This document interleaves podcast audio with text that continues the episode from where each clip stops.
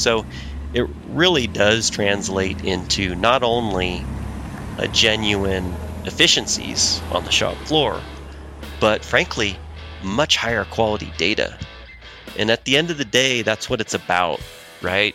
Is allowing an agency to collect the vital data that you need to run your operation, but you don't want to overly burden your staff. So it has to be drop dead simple to use. And Trapeze EAM is. And then what it does is it frees up these highly valued people. They're in and out of EAM lickety split, and they're back to doing their primary job, which is fixing the bus, repairing or inspecting the rail vehicle, because the software is no longer in the way. It's actually helping them do their job. One of the things about any organization, no matter where you are in the world, is they have to manage a lot of stuff in their enterprise the people, the money, the things, manufacturing, supply chains, and everything. And that really comes into a couple big chunks of software. One is Enterprise Resource Planning, or ERP, and the other one is Enterprise Asset Management, or EAM. And today we're going to talk about why EAM and ERP aren't interchangeable. This is Tris Hussey, and welcome to another edition of Inside Trapeze. I'm here with Brett Koenig from our from the EAM team. You're an industry solutions manager. Great to be with you this afternoon. So ERPs are everywhere. Most big companies have ERPs, whether a public or organization or not. And they work great for finance and HR and those things. But are they good for managing assets? Yeah, great question, right? So, um, ERP systems, you know, came out of the need in the 90s, obviously, to manage uh, at large enterprises critical resources related to people, related to the flows of money. Um, and so the common large modules that people talk about when they talk about an ERP or an enterprise resource planning system are your general ledger, your financial uh, modules in terms of tracking the flows of money, um, your purchasing modules, your uh, human resource modules. Those are the the common ones that come up. Payroll uh, as well. And so, yeah, these these big players, right, in the ERP space, you've got uh, common household names like the Oracles of the world, SAP, Microsoft has uh, their own ERP platform. That's the place that uh, those uh, big vendors play in, uh, selling their ERP systems into all kinds of verticals and entities around around the world, right? Any organization that has people uh, needs uh, ERP to track uh, those finances. But your question is, yeah, can they manage assets too? And of course, the short answer is most of these ERP solutions have a fixed assets register. So they start from that standpoint, right? That the fixed assets that they own, the capital assets that they own, need to be tracked from a financial perspective. And so that's kind of their starting point. And that's really their strength, right, of these tools is they really are financially oriented and people oriented. Uh, but when it comes to our industry, which is transit and rail, uh, that's really where they fall down. They may try to track the assets. Some of them have EAM type modules, but really what we see is that in transit, our assets are very complex. Certainly, uh, for multimodal agencies and agencies that uh, get into the rail space. And ERP systems alone, the asset and maintenance capabilities that they offer, uh, fall down and fall short uh, with multimodal uh, type assets. So it seems kind of logical. You're, you're an agency, you have a limited budget, you don't want too many tools. Is that why agencies wind up trying to combine EAM and ERPs together in, in one single solution. Is that what's been driving that? Yeah, you bet. In a lot of cases, senior people at the agencies and I, oftentimes IT departments that select that ERP package in the first place and they're sold on the concept of oh that maintenance stuff oh tracking that assets that that's just an easy add that's a simple work order module is oftentimes, you know, what they're buying into, but not quite realizing how critical maintenance is in terms of meeting the mission of the agency as a transit operational entity, right? N- you know, meeting service, interacting with operations to know which buses we have for pullout. All of these critical functions that affect the customer, you know, the person that rides your your service are not being thought of necessarily when they when they add uh, the work order module to their ERP suite, right? They think it's just tracking work orders, but in fact, it's much deeper than that. It's uh, either supporting or hindering your agency's ability to to meet your mission at the end of the day. And you touched on that point earlier. What is the downside? You've, what what are some of the real downsides you've seen of people trying to manage these transit assets, rail, bus, all these things within an ERP system? Where have things started to fall down? So the big downside is that in multimodal agencies, you know, you can really break it out distinctly into to keep it simple, you've got your your fleet or rolling stock assets, you've got your facilities, your buildings, your uh, bus stop shelters, etc. And then the third category, if it's a rail agency, is you've got your rail infrastructure and linear assets, which of course includes the track and all of that.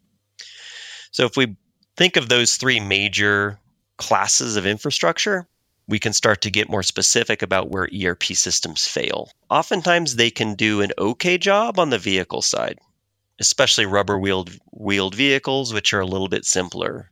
Certainly non-revenue, maybe even on the bus side. But as you start getting into rail vehicles, things get more complex. They're a more complex asset. There's more complex components.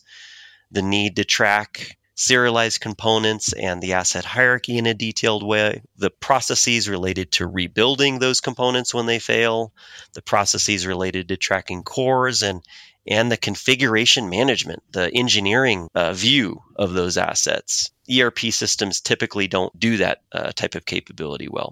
Similarly, when you get over into very mobile workflows, which is what facilities maintenance is all about, your staff are 100% in the field interacting with buildings and bus stops and shelters. So mobile becomes a huge critical part of what they do. Not only the execution of the work in the field from a tablet or from a phone, but the documenting of the, the defect by taking pictures of it. Those types of things is a, a strain or a challenge as well for ERP. And then the third would be, of course, when you get into rail uh, infrastructure where things are highly specialized, not only the linear nature of a lot of the assets, both the track, the overhead catenary wire, etc., but the managing of other complex uh, rail infrastructure assets, whether it's signaling bungalows or structures such as bridges and tunnels, it's just too much. It's just not what ERP systems are de- designed for. So even though they have maybe a basic work order capability, a basic asset tracking capability, they really aren't designed for those complexities uh, in the, the transit and rail space. And then agencies wind up going like, oh, this ERP system is not working. We'll do our own EAM system. And then each of those components you just talked about, the bus side, the rail side, the facility side, they all wind up with their own EAM system in their own little data silos. And that can't be a good thing. Yeah, that's exactly right. I'm glad you brought that up, right? To highlight that pitfall that some agencies fall for is because of the limitations in, in ERP. They may allow rail to buy their own thing. They may allow bus to buy their own thing. And then you get all these separate silos of work order data, asset data, and then you've created a huge problem when it comes to reporting, uh, any type of standardization across the agency, uh, any type of TAM or state of good repair exercise becomes complicated by many times. And so that's where, again, really, when we talk about EAM, they as a product area and a type of enterprise system, that's really the strength of EAM and the few players that are real specialists in this space, such as Trapeze with our EAM system, is that fundamentally, uh, at its foundation, it's a tool that can handle all of those transit assets in one system and support all of the work order or workflow variations and asset type variations that come with that level of complexity. So that's really what EAM is about is it's about a specialized tool that's going to work exceptionally well for all of the maintenance folks within a transit enterprise so they'll be thrilled about the tool that they're interacting with on a daily daily basis whether it's the work order capabilities or mobile capabilities or materials management and inventory or engineering screens for asset configuration management. All of that is tailor made for the maintenance people within transit. And meanwhile, the financial folks and the folks in payroll can still be happy in their ERP system. And then it's not a big deal these days to just build the interfaces between EAM uh, and ERP so that both sides are happy. So the the term that's kind of emerged in the industry for that design, uh, which works so well at multimodal agencies, is best of breed. Right? Let finance have a tool that works exceptionally well for them. Let maintenance have their EAM tool, which works exceptionally well for them. It's best of breed on both sides, and the interfaces keep the two in sync. Right. I mean, if we think about like some of the the payoff, if you have a truly enterprise asset management system in terms of it, it manages all the assets of the entire enterprise. Yeah.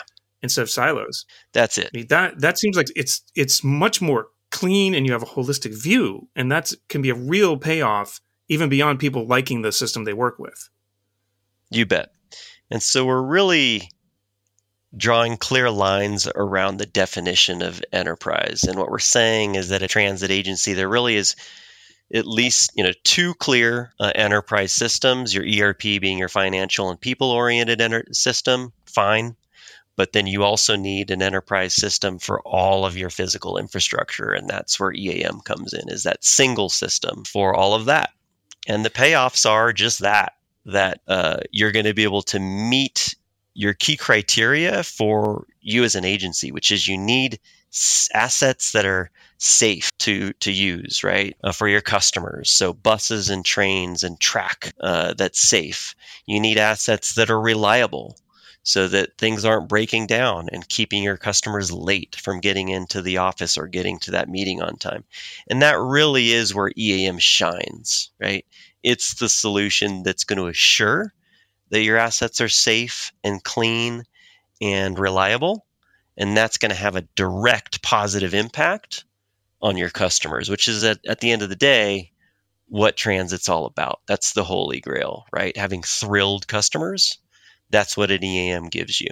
And now you talked about finance still wants their data. And in the model where each sort of part of an agency has been able to go on their own, they would have to build their own interface from each of these systems into Oracle or SAP or JD Edwards or whatever. And having been on the IT side of the world, that sounds like a terrible pain because you're you're managing what three, four, five different connecting interfaces into your, your ERP system. Like that, that has to be a data integration nightmare. Whereas with a single system, you have one connection. How do you, how the, that data gap is bridged. How we, how do we do that to make sure finance gets what they want and need to you know make be their best to breed? Yeah. Yeah, really good point. The interface topic is key. What I like to say is, you know, here we are, you know, 2022 integrations are going to happen no matter what just because there's too many critical interconnecting systems these days, right? And we can talk through so many examples.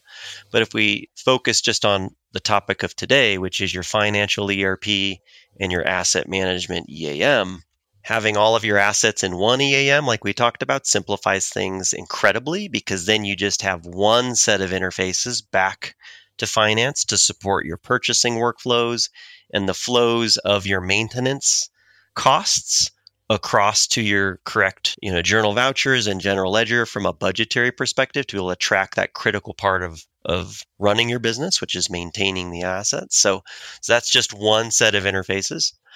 And that can be either supported these days through you know in trapeze's case we offer a very a robust uh, middleware for securely brokering the transactions back and forth to make sure that eam let's say doesn't let go of a particular uh, interface transaction until we know that the ERP side has consumed it. So there's queuing and things that can that are in place to assure that the data flows across uh, securely. But the other big trend, of course, these days, as another method for interfacing, is we offer a full API or application programming interface as a technical gateway for also supporting integration, right? So we have a, a ton of capability to support those interfaces either way uh, to bridge that gap depending upon the agency's preferences. Cool. Yeah.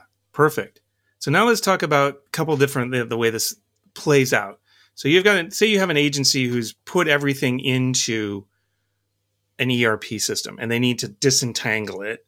Sure. Or you also have this situation where you have had the agency where they've got those siloed stacks across disparate EAM systems. You need to bring them together. How how have we done that? How has that helped agencies? I mean, walk through that process.